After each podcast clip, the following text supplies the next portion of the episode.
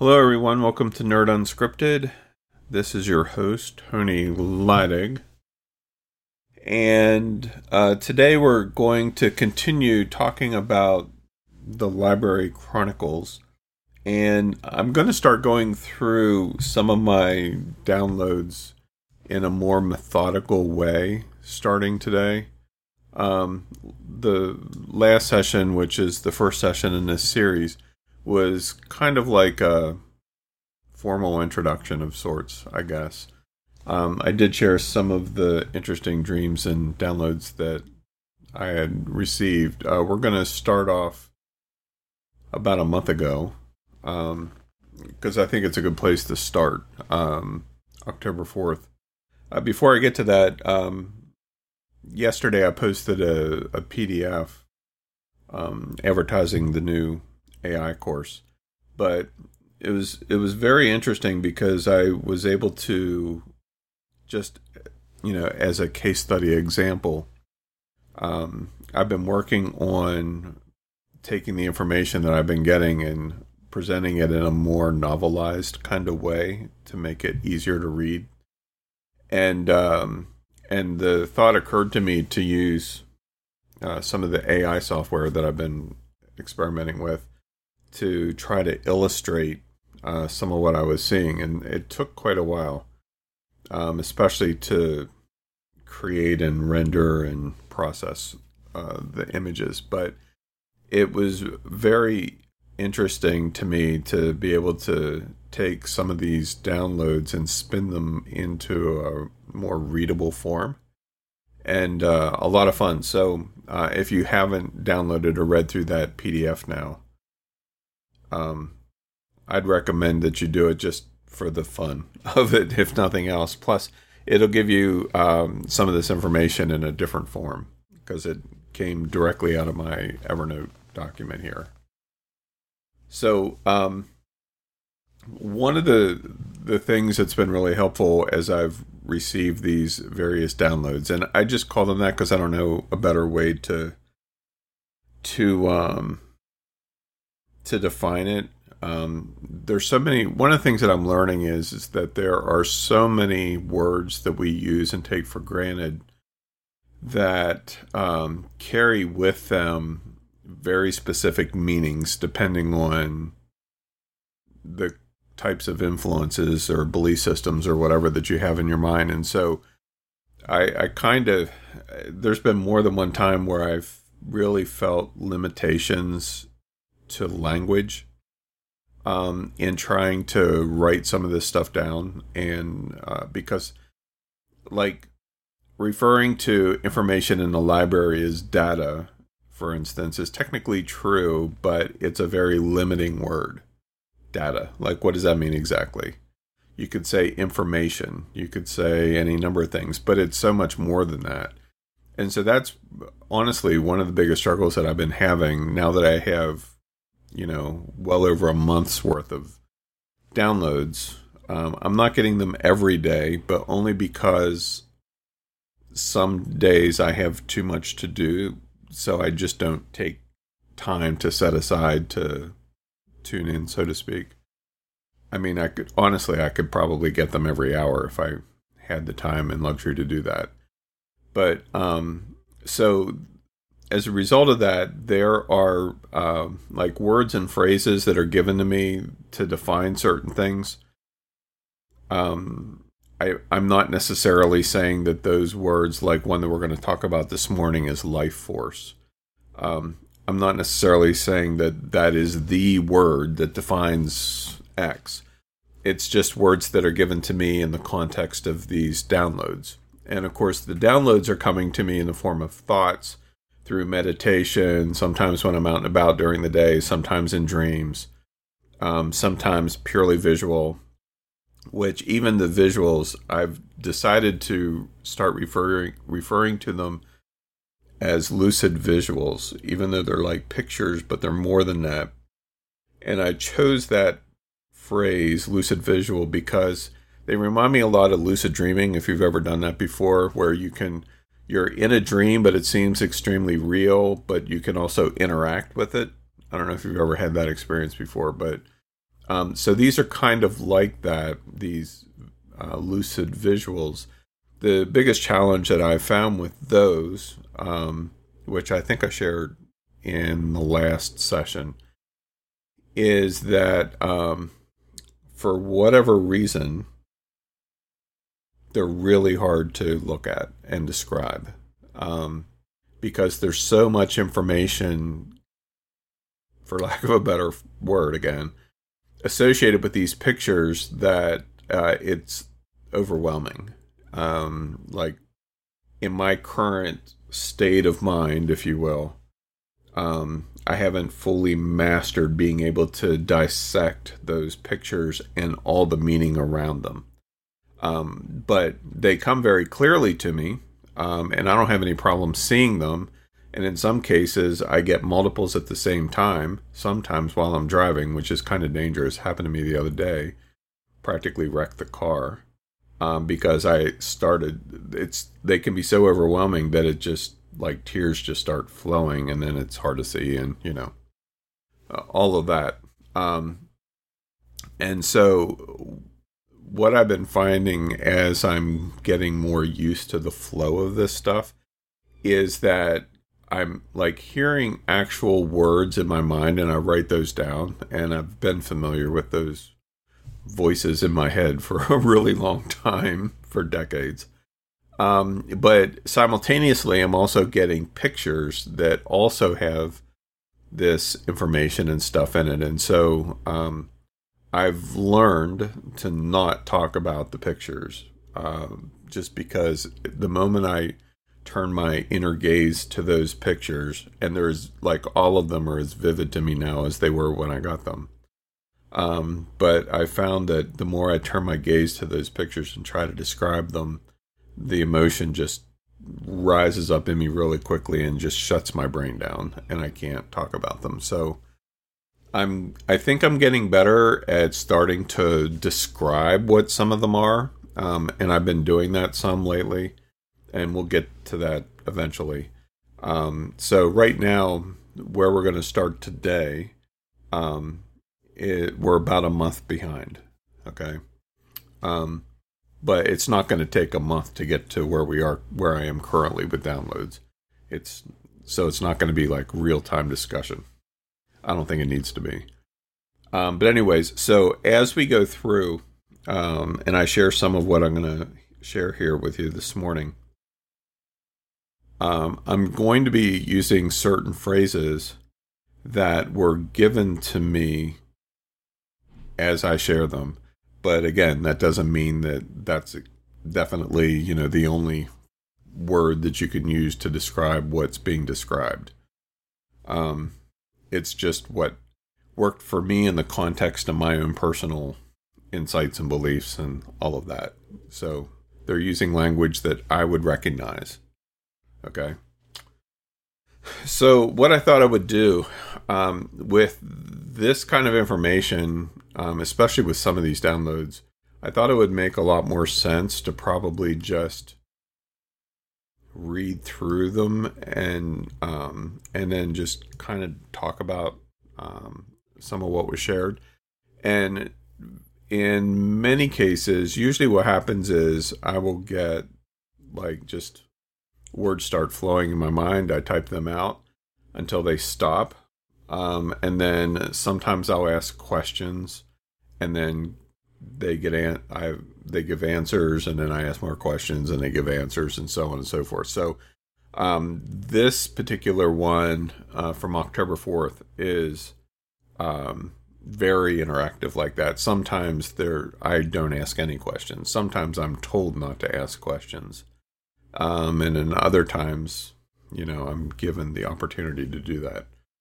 Um, and the reason why I try not to always ask questions, this is pretty early on, so I didn't know any better. I was like, you know, a dog in a new pan. Um, but I've learned that um, you can, like, I'd rather just get the downloads and whatever needs to be shared as purely as possible rather than guide them with my questions because I'm very much a questions person. Um, and so of course I'll get answers to the questions that I ask, but but what if there are more pressing, you know, bits of information that want to be shared in the moment? So that's why I've kind of backed away from uh, asking so many questions. But uh, what I'm going to share today wasn't one of those times. um, so I will do my best to delineate what was shared versus questions that I asked. Okay.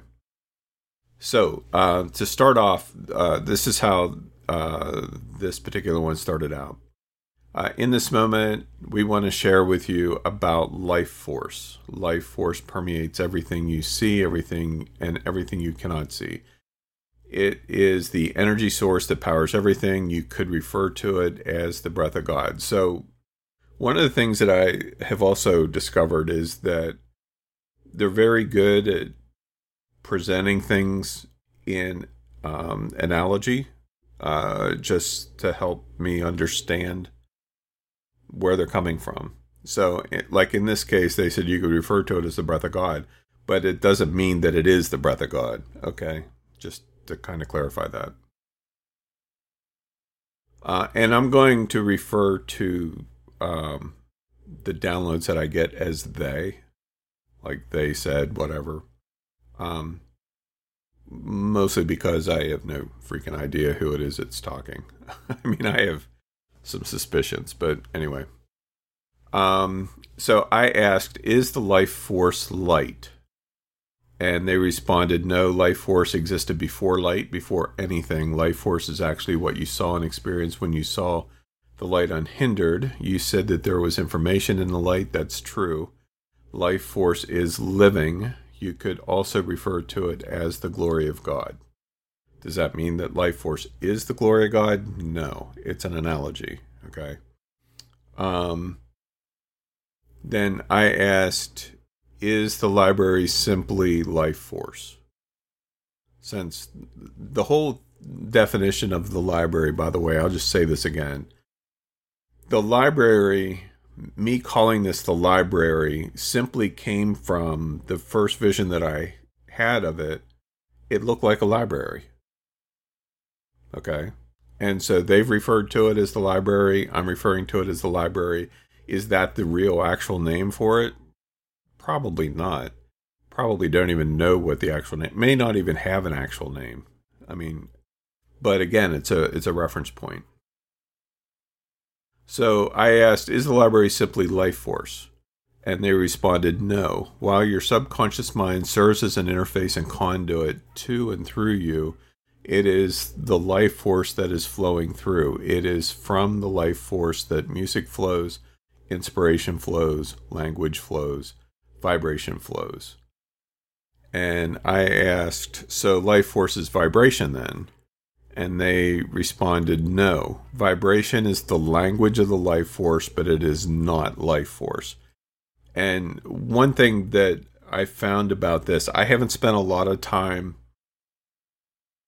dissecting these downloads, I'm just getting them. So, you know, we get to kind of do that together. Um, there's a lot to unpack in these things, though. I do know that much. Um, so I responded The Bible says, In the beginning, God created the heavens and the earth. Now the earth was formless and empty, darkness was over the face of the deep, and the Spirit of God was hovering over the waters. And God said, Let there be light, and there was light. So that's Genesis 1. And I said, um, Is God here life force? And they responded yes and no. In a manner of speaking, you could say that God is a representation of life force because God is using it to create. But in reality, God, as you define it, is simply a master at using the life force. Everything you see and hear in the spirit, including right now, is from the life force. And I uh, responded again with another scripture because it popped into my mind. Um, now to him who is able to do exceedingly abundantly above all that we ask or think, according to the power that works within us, uh, which is Ephesians three twenty. I said uh, I have always commented that I can think a lot, which in my mind meant that literally anything I could imagine can exist. is that what this re- is what this verse is referring to, life force? And they respond that it is, but the context is askew. Scripture personifies God as the life force, him who is able to. But how do you think he is able to do it? Life force. Life force is all knowing and all seeing because everything is connected. Yes, including the rocks, the thought of the rock. Um, I had a thought pop into my mind of rocks. And so that's another thing that often happens is as I'm getting these downloads, I'll have my own thoughts that come to mind and they respond to them without me even saying anything. Um, that actually happens a lot. Um, because I would imagine these downloads have to be slowed down considerably because they're dealing with my conscious mind. You know what I mean? And that's where the pictures kind of come in handy because they can um, impart a lot of information really quickly. I can't necessarily process it, but I can get it quickly instead of using language. It's kind of like accessing the internet through a 2400 baud modem instead of, um, you know, a gigabit connection that's kind of what it's like. Like they're having to deal with lowest common denominator, which is like spoken language, which is like a 2400 baud modem. Um, so let's see, where are we? Okay, so I I said uh, or responded back to them. I was going to ask about when people die, but I'm pretty sure I know the answer. What is a better question I can ask about the life force? And they responded, life force encompasses everything. It flows. It all it is always now. And it is still. Your Bible says, "Be still and know that I am God." You have a you have small representations of life force all around you as a pattern and reminder. Every type of energy source demonstrates how life force works, but not what it is. It is everything. And so I ask, can you explain more the difference between life force and the library? And they responded, life force is like a carrier wave. The library is what the life force is carrying. And so, uh, whenever they said that, the idea of um, uh, carrier signals or carrier waves, like they mentioned carrier wave, and so I took time to look it up.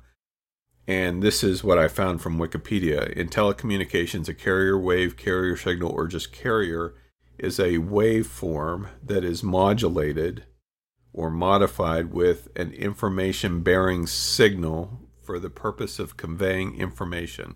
This carrier wave usually has a much higher frequency than the input signal does. This is how television works. This is how radio works. Like all of our communication technology that we have today uses carrier waves.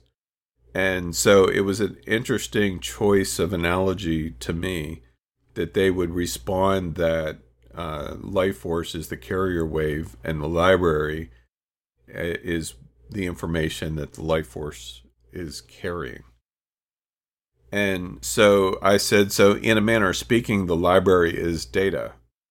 And they responded, uh, the word data is a very weak representation for the library, but you have no better word. The library is all there is. And that's, I put that in quotes. And um, so I responded again. Uh, so there is the library and the life force. Are there any other timeless somethings that we haven't discussed yet? My question comes from the idea of a trinity. And so that was one of the things that really stood out to me. You know, we're often told in a variety of different religions, including Christianity, about the Trinity, you know, Father, Son, and Holy Spirit, you know, whatever the case may be. And so I was kind of curious. One of the things that I spend a lot of time researching is to get to the root of concepts. Like, why are certain things taught the way they are? Why are certain things declared as being a certain way? There has to be a reason why. It started somewhere. And so that's kind of where that question came from. You know, I was shown two two of these things here, whatever you want to call them, the library and life force, is was there a third?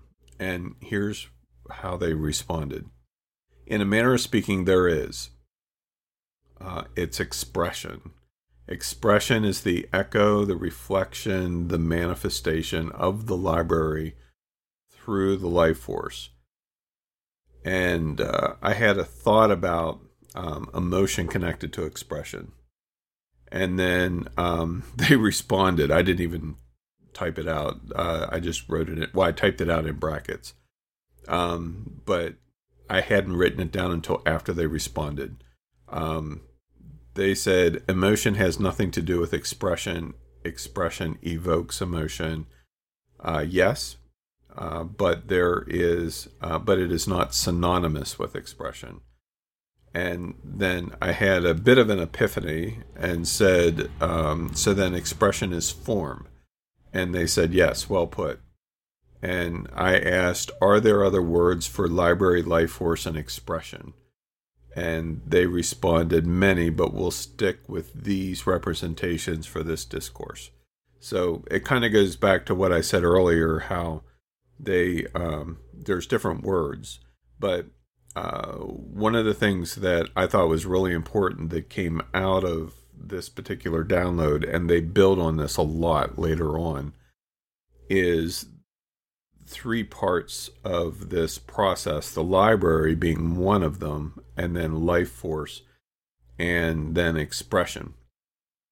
And later on, they go on to define um, how, like, expression is just the manifestation of the library, and the information or whatever that's in the library is communicated through the life force, which one of the things that whenever they started talking about life force my mind immediately, of course, went to the Force in Star Wars, um, because it sounds like the same thing, right?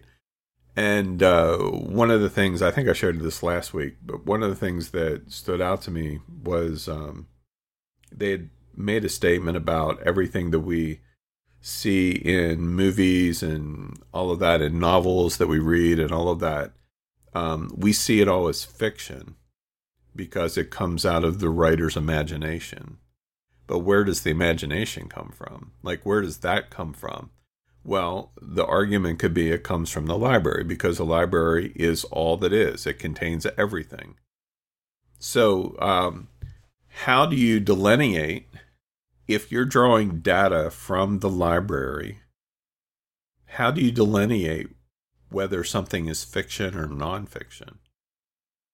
Like, did you ever really think about that before? So you have this, we'll say it's a place. I, I guess I could make a good argument that it is a place because I've been there, um, in a manner of speaking. Um, but you have this place, and it has all that is contained within it. Um, and by the way, I've got more insight into some of the other rooms. Maybe we'll talk about that at the end. Um, and so it's basically raw data in a very weak manner of speaking. So it's this raw data. We're the ones that give a definition through that's where the expression comes in or we give it form. Uh, so in a raw data state, um, you could equate it to uh, binary code, ones and zeros.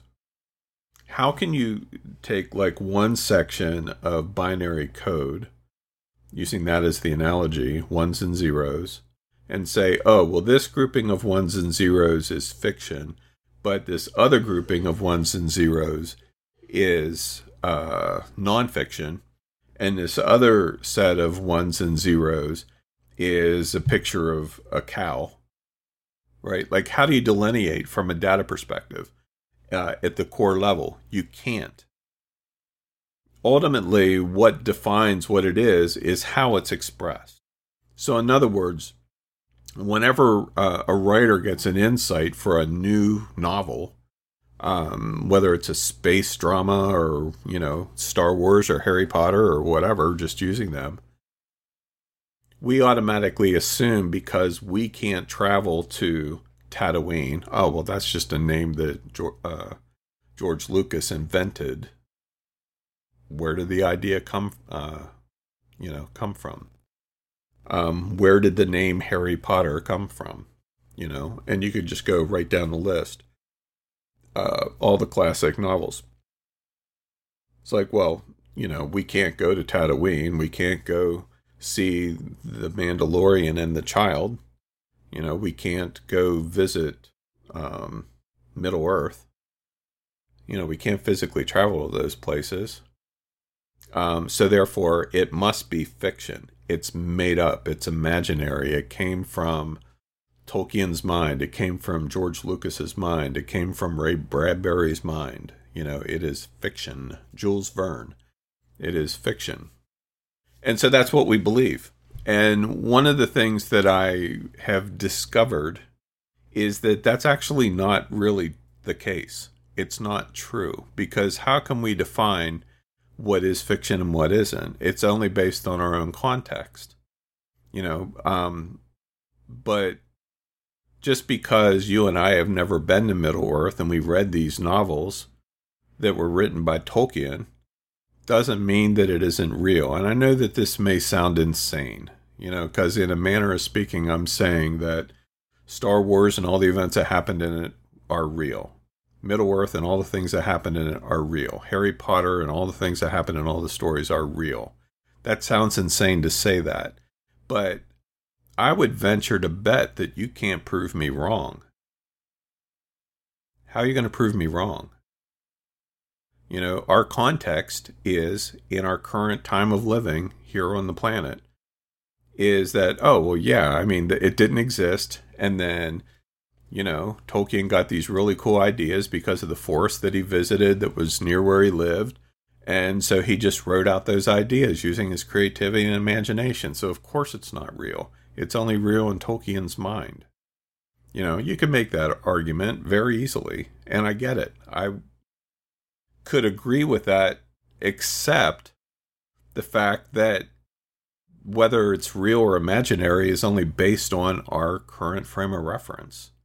So, what if through some weird set of circumstances you were transported to what you eventually figured out was Middle Earth? What you ultimately figured out was one of the planets in Star Wars. And now all of a sudden there's stormtroopers around and there's these weird looking aliens and you're thinking man i ate too much pizza last night. Like what the hell is going on here this can't be real. Tony's messing with my brain. Now i'm imagining that i'm actually traveling to these planets that are in star wars that george lucas made up and how could that possibly be real? Right? Here's what i'm learning. What i'm learning is and and by the way me saying that these novels are real or not part of it is to be provocative, part of it is to get you to think. A lot of it, honestly, I'm coming to conclude is actually the case, and I'll explain why. Let's say, for the sake of discussion, that everything that is truly is in the library. And let's say that the library has no frame of reference or context that delineates what is real or not real, what is fiction or nonfiction. The library sits outside of time. We are driven by time. We live on a very linear timeline. You know, right now, according to my clock on my computer, it's 1029. A minute from now, it'll be 1030. It's about as predictable as you can get. And all of that time is based upon the Earth revolving around our sun. 365 and a quarter days a year, right? And it's been pretty consistent from a timekeeping perspective for who knows how long, right? So uh, we're very keenly aware of time and its linearness. We're governed by it. We get older as we continue to live and fly around this sun. And so it's a very real part of our existence and our reality. But here's the thing if you sit outside of time how would you view information? You know, we say we're going back to time. We're Chris and I just finished watching this series. I guess it was on Netflix called Barbarians, uh, which was about uh, the Germanic tribes clashing with the Roman Empire um, about the first century AD. I think is the time setting. So is uh, dramatized or fictionalized history or whatever you want to call it. And so we could say, okay, so we go back 2,000 years ago, and this is an approximation of what could have happened. You know, we don't know for sure because none of us were around then, at least in our current form. Um, but there's no way of proving otherwise. And again, it's based on a timeline. It would be extremely arrogant for us to assume that we're the only planet in the entire universe with intelligent life on it. And I use the phrase intelligent life very loosely here because sometimes I wonder. Um, but we'll give us all the benefit of the doubt. Um, and so let's say that there's just one, one other planet that has intelligent evolved life um, except that their sun maybe is a uh, a pulsar, or maybe it's a sun similar to ours, but the sun is larger, and maybe the the uh, planet that they live on is larger or smaller, so it affects gravity. Um, the size would obviously affect gravity. If the sun is bigger, it would affect the pull on the planet so chances are likely that the that them having a 365 day per year cycle would be slim to none. Uh, chances are likely their year, as we call them years, could be shorter, could be longer. We don't know. Okay, so if they keep track of time, they're not going to be dealing with 24 hours in a day, seven days a week, 365 a year. So, them looking at the exact same information, how would their context be different than ours? Or how would it be the same? What if they don't even chronicle time? You know, what if they just live? Chances are they may chronicle time, but who knows? You know, we don't know. And so multiply that times 100 million all of whom have access to the same library that we do. Now, you might say, hold on a minute, Tony. You said earlier that the library has millions of rooms, and access to those rooms depend on the frequencies that you ac- that you can access those rooms from. So, humans, that's you and I, have access to this room in the library where I'm getting these downloads from, and no other people groups that are out there somewhere in the universe would have access to that information, so how would our context even be close? What if, I don't know how many of you ever saw um, any of the, uh, oh, what's the name of the movie? It's terrible. I forgot about it.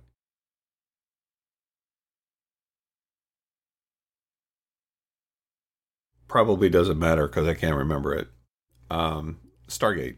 There you are the movie Stargate, right? If you've ever seen that. Can't believe I forgot that for a moment. We have like a giant Stargate in our nerd store. Um, so one of the interesting elements of the movie Stargate was that there were humans living on another planet in another part of the universe that got there through a Stargate, right? And so they developed independently of humans on Earth, but um, they're still humans, distant relatives. So we would say, we could argue, well, that's a movie, but I think we've already addressed that. But what if, just suppose for a minute, that, um, let me take a quick drink. Suppose for a minute that we are not the only humans living on a planet. suppose for a minute that there are actually numbers, millions of humans that live other places, not only in our galaxy, but other galaxies around the universe, that ultimately came from the same source, which means that they have access to the same information that we do. Like, what if, what if that's the case? Can't prove it otherwise. You know, we haven't been there, so we can't prove that it's right or wrong. Can't prove if it's true or not. Sounds like science fiction, right? Um, what if there is another place that a different version of you, we'll call it the complete you, existed somewhere else that you were inextricably tied to. Didn't know it necessarily, but you are nonetheless. We could call it your higher self. What if your higher self isn't just some weird metaphysical description to try to justify your subconscious mind, but it actually is a literal version? Like talking, breathing, moving person. It's you. Or it's me. But not here on planet Earth on another planet. So if it's you and if it's me, except the higher expression, higher vibration, however you want to define it, this other Tony, complete Tony, um, living on this other planet that I have a connection to, is that preposterous? Like, is that insane to think that? Quantum physics tells us that it isn't insane that it's entirely possible. Um, I actually mentioned that in the story that I shared in the PDF that I offered yesterday. It's called Quantum Entanglement. By location, you can be in two places at the same time, and you are connected. You are entangled with the other person or the other object or whatever.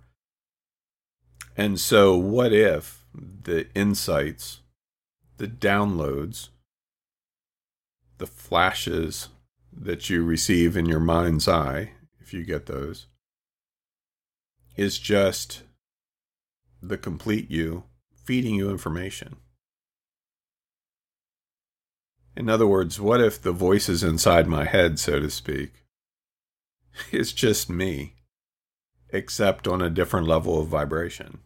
What if these feeds coming from the library aren't aliens or God or whatever else you want to define them as. It's just me talking to myself, except not my creative, imaginative, subconscious, or unconscious mind, but it's actually another person, a real me. And so these trips that I take in my dreams or in visions or whatever, as I stated in the PDF, is just me traveling to a different place where I already live.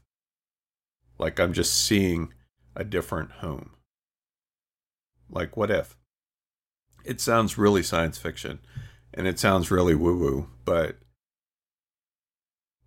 in reality, and this is what I'm really coming to conclude, this is the frame of reference that I'm looking at all of this from in reality, you can't prove me wrong. You can't necessarily prove me right either, but you can prove me wrong. Um, but as I'm getting these bits of downloads and these uh, pictures and different things like that, there's like this this gnawing something in the back of my mind going there is much, much more that we don't understand at all. This is this rabbit hole goes way deeper than we understand or realize. And so then to me, it begs the question okay, so if there is another version of me, not necessarily like a doppelganger, but just a higher version of me, higher version of you, what if some of these people these real physical human people who also have the same access that we do to this information. Um, what if they somehow physically traveled here to this planet? Would we be able to tell them apart from any other human being? Have they been here already? Um, would they come here and why? It's it's a very intriguing thought, isn't it?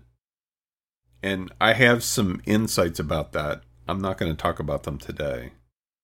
Um, I kind of got to build you up for some of this stuff because it's taken me a, a month's worth of processing just to kind of even consider some of these things myself.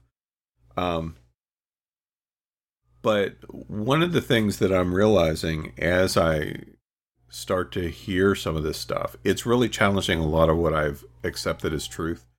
It's been challenging what I believe, and it isn't so much that it sounds fantastical because it does. Um, it's the uh, the weight of it's the weight these downloads carry, and I it's not a really good way of describing it. Um, language limitation again, but you know how you know how you feel inside whenever you just know something? Like you just know and then it proves out to be true, you know, or whatever. That's kind of how this is. It's not like emotion, but it is. It's not like intuition and aha moments, but it is. It's just like this knowing. And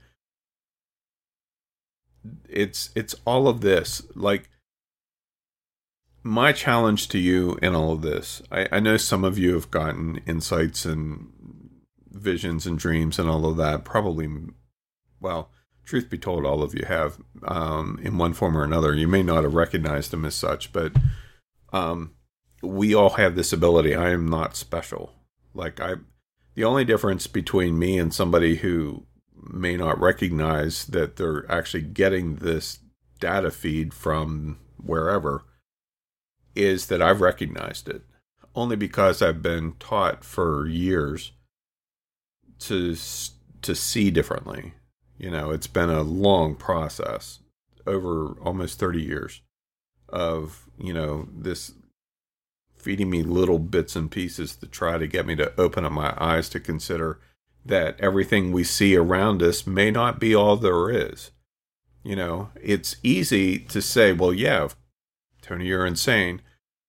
Where we are right now is reality. I can touch my desk. I can flick my microphone. I can look at my cell phone and pick it up and see that I just paid SoundCloud my monthly subscription. you know, like I can see and touch all of that, and therefore it is real and everything that you just described is imaginary. Um, and so, sure, you could prove maybe that your cell phone is real and your desk is real because you can touch it. But that gets into some other very interesting uh, discussions based on beliefs and frames of reference that we have. Like, for instance, you know, um, you know yourself just like I do. We look at ourselves in the mirror every day. We see that, you know, we're devilishly handsome or beautiful or not. Perhaps in my case, I told Kristen uh, this morning when we were standing in line to vote, I said, you know, I've been making these um, these Disney style cartoon versions of my grandkiddos and everything. And I did one of my daughter, one of my daughters, and because she asked me for one, and so I got the right idea. Um, hey, you know, maybe I should turn myself into a cartoon character for Disney or whatever. And so I tried several different pictures of myself, and I quickly realized that um, I kind of look more like uh, Quasimodo from Hunchback of Notre Dame in those images. You know, definitely the Beast more than the Beauty. Uh, so I decided, yeah, we're not going to do that because they all turned out with me looking super goofy. Um, but anyway, so we can see ourselves in a mirror, and yeah, we're real. I mean, if you know you pinch yourself, you're going to feel it, and all of that, and um, and so then what happens if you die? Like it's an eventuality, so we're told.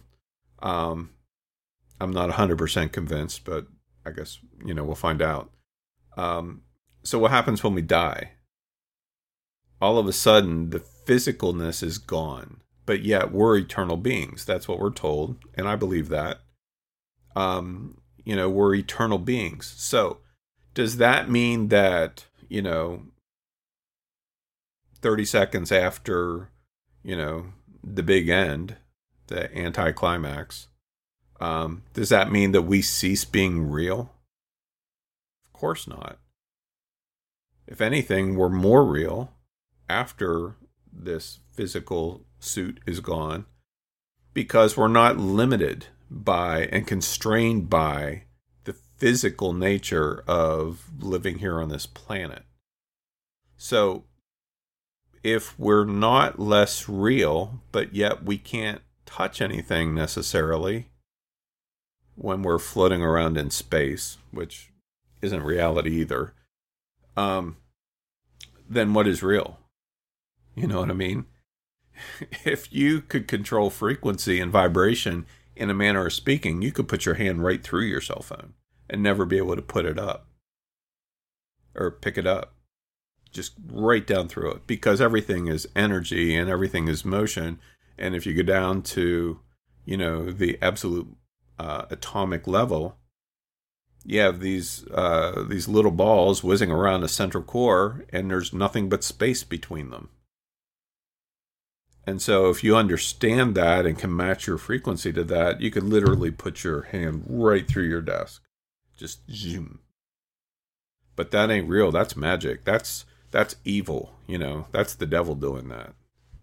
It's stupid, really. Whenever you think about it like that, we're talking physics and we're talking reality. So we can point to the fact that I can drive a car and I can see my computer screen and all of that and say, oh, well, yeah, that's real. That's reality. And then boom, we die. And then what becomes of reality? Well, we don't know. I mean, we have an idea because of near death experiences. You know, people die and then they come back again. They all see a white light that they get to walk to or whatever. And so, you know, what's at the end of the white light? like a giant train. It's coming to whack us. You could say it's God. You could say it's our loved ones that are waiting there because many people report seeing their loved ones that have already died. But again, our loved ones are merely a frequency. Just like you and me, we are frequencies, we're vibrations, a collection of them. And so if you go into heaven, we'll, we'll use that phrase, expecting to see your dad, your great grandma, or whatever, why wouldn't you see it? You're already down into those frequencies. So why wouldn't you see them? It makes sense. It's data, and all that data is in the library. So why wouldn't they be there? They are. Guess who else you would get to see? Your great, great, great, great, great grandchildren who haven't even been born yet, because they're all data too. They're all also in the library. And so when you get right down to it, some of these downloads that have been coming to me really aren't that insane after all, because A, we really have no idea what reality truly is. We're actually creating our own reality. That's the fact of the matter is that we create our own reality. We determine, you and me determine what reality is. And so if if that's true and it is, and we can create our own reality, then guess what? We can change our own reality. And to me, that's where it gets exciting because as humans here on planet Earth, we live so far below our potential. It's sad. And I'm included in that bunch. I mean, we just we live way, way below what's possible to us because it can't be true.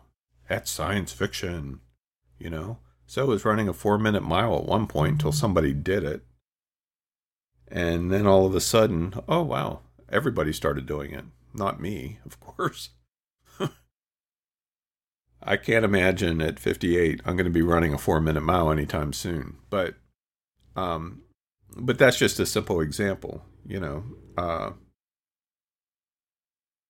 so it's one thing that I'd really like to challenge you with, um, based on today's discussion, is you know how much of what we accept very big word there how much we accept as reality really doesn't need to be that way you know just a simple change of mind adjust frequencies in our body in ways that all of a sudden things change. And what if in the library, given that it contains everything that it ever will be or ever was, and we have unlimited access to that information through life force or whatever you want to call it. What download can you access that could literally change everything in your life right now? You know, the one thing that I always had a problem with, one of the things I always had a problem with um, in church was the whole argument of treasures in heaven and, you know, the mansions and all of that kind of stuff.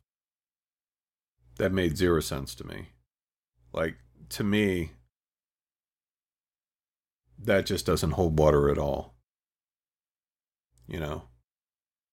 Um, and it it never did, never will. It makes zero sense to me. Um, the reality is that if I can create a mansion in heaven, I sure as hell can create a mansion here on earth. Not that I want one, I don't. You know, but it's just it's a really good example of how we're conditioned to think certain ways. You know, lowest common denominator vibration. That seems to be the life of many people. Um, it's honestly one of the reasons why I think T. Harv Eker said in his introduction to Secrets of the Millionaire Mind that you're the average of your five closest friends. You know, so we end up living our life as humans playing the lowest common denominator game. You know, no wonder the powers that be our higher selves or God or whoever it is keep telling us we need to evolve, we need to ascend, we need to increase our vibration, whatever you want to call it.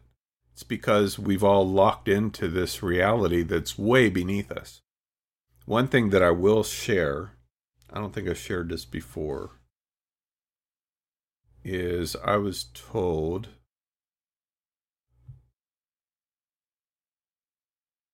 see if I can figure find out where I was told this. On the 1st of October. Actually, I'll just read this and then we'll kind of close with this. It just fits well. Um, here's what I was told. Uh, there are a few things about to be revealed that will be shocking to some. Some will say end times, others will call it ascension, but neither are correct in order for the next steps of humanity to take place, a retuning must occur. And I asked, retuning, what does that mean and entail? And the response was, there are many influences that impact the human psyche along, and their ability to see and experience the world around them. You said it last night when you talked about learning to see at a different wavelength. Humans are synchronized to Schumann's uh, resonance 7.83 hertz if they were to reset to a higher specific frequency as a new normal, it would have a prof- it would have profound changes on humanity in general. It would be perceived by many as a spiritual experience or enlightenment. Uh, in reality, it would just be the universe making the same types of adjustments it's made for millennia. When you think about the ancient peoples and the accomplishments attributed to them, Newgrange, Stonehenge, the pyramids, uh, Hayuk. Um, the people then are thought of as more primitive or less than, but nothing could be further from the truth. They simply were functioning at a different frequency that you, than you. It wasn't something they did, it just was. And I said, okay, makes sense, but speaking of those sites, some have speculated that they, the humans, had help from aliens. You know, I got to go there, right? Um, and they responded, attitudes and points of view were much different then compared to today. Many, many today consider your race as advanced due to technological advances, but on a grander scheme, that simply isn't true. There were many technologies that were available to earlier peoples because it was normal to them. Yes, in a sense, you could say it was from aliens, but to the earlier people, it was their normal. People today have skewed ideas of aliens and that have been hyped by media and Hollywood. They're not little green men, so to say. Remember, in the grand scheme of the universe, humans are mere children, toddlers, as a species, and it's time for your next growth spurt and I asked, How will this retuning occur? And they responded, It has already begun. Uh, there are many influences at play in the universe and with your planet. Your moon and other planets impact life on your planet. The sun impacts life on your planet, even the electromagnetic field. The Earth's tilt, rate of rotation, etc., impacts life on your planet. The retuning subtly adjusts many of these influences, so uh, some will blame changes on humanity, like global warming, for example, but that isn't the case. Global warming as a concept is simply a human invented agenda. Yes, you must care for your planet, but remember, your planet has been here much longer than you have. And I asked, So you are saying that this retuning is just a naturally occurring phenomenon? And they said, not exactly. Yes, the changes that are occurring are the result of slight adjustments to various cosmic bodies and influences, but the timing is deliberate and necessary. It must occur for the next level of human advancement. It has been planned for millennia. You just happen to be here at the perfect time to witness it. And I asked, so what will happen? What will be the end result? And the response was your perceptions will change gradually. The retuning will affect how you think, see, hear, and feel. Because it will happen gradually, most will not recognize it as an adjustment. They will notice change, but it will not be a shock to their system as it would if it happened all at once. Remember your vision where I put my hand over your eyes, then removed it what you saw and experienced was definitely a shock to your system. Now imagine that happening simultaneously to everyone on the planet. The result would be devastating. The retuning, once complete, will enable you, humanity, to see and experience things differently.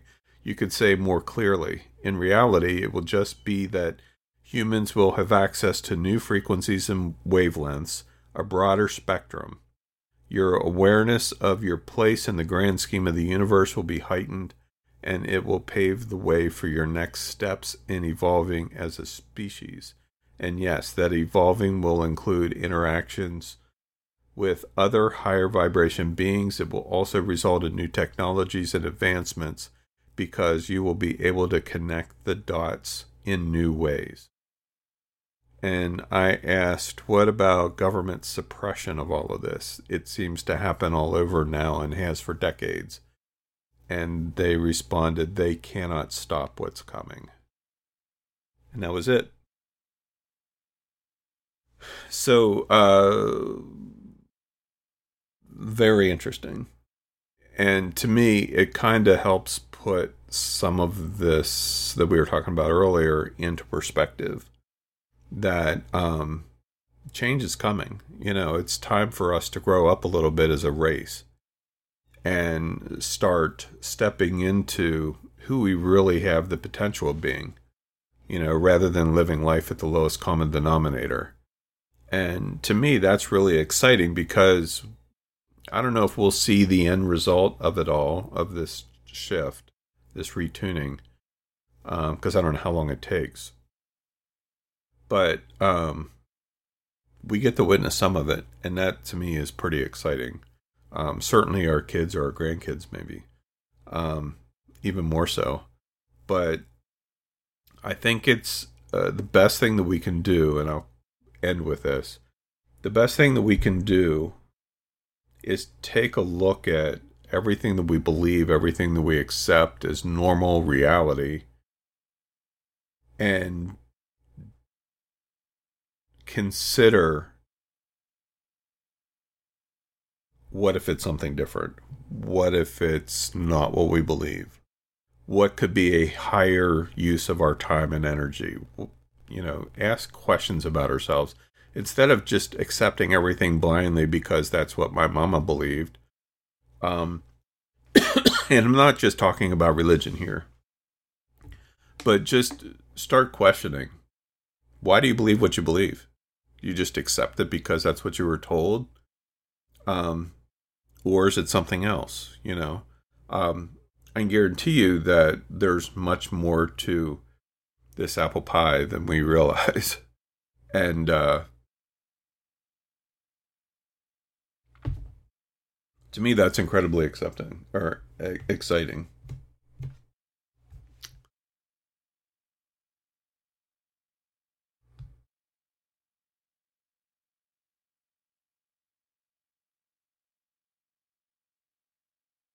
Uh, Margaret says, Yes, exciting times. Changes are happening now. Spirit, eyes wide open. Yeah, I think that's the best way to live, you know? Um, why not shoot for the stars? No pun intended, but, you know, why not? Why not just open ourselves up to other possibilities that, you know, maybe we got it wrong. Maybe we got some things right. Maybe we got it all wrong. Who knows? But to me, that's been one of the coolest things about these library downloads is that it's challenging the hell out of me um, and what I've always believed to be true, but it also has been confirming some things that I've been kind of suspicious of, but just wasn't really sure how to express. You know, and there's times, as I stated earlier, where I still feel like I have a hard time expressing it. Like, language is very limiting. And I never really thought I would ever say that, but sometimes it certainly seems that way. Excuse me. My office gets very dry in the fall and the winter. I probably should just. Actually, I think I have a humidifier in here somewhere. But anyway, uh, so that's all I have for uh, this episode, I guess. Um, we will get together next Tuesday at 10 a.m. and uh, go into what's next. What is next?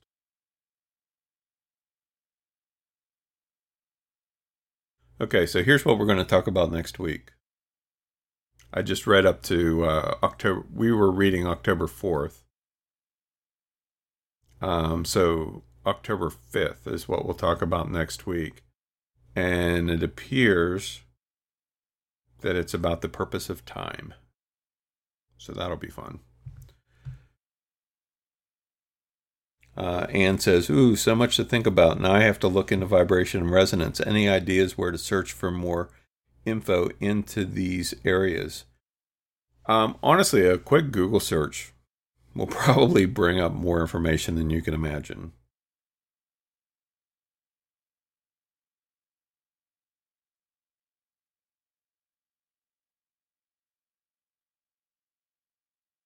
I'm glad you made it, Maria. She arrived late because of a computer glitch. I know that feeling. Um, but mind expandingly interesting stuff for sure, and making me think about many things. Thanks, Tony. That is my whole goal. You really summed it up well. My whole goal is to get you to think and see differently. That's why I'm here on this planet. And Margaret says, Thank you, Tony. See you tonight. Yeah, I haven't quite decided on tonight. I have two different directions, and I'm not quite sure which one I'm going to go in yet. But I guess you'll find out when you get there. Me too. Uh, so, anyway, enjoy the rest of your day, uh, everyone, and uh, we will talk tonight.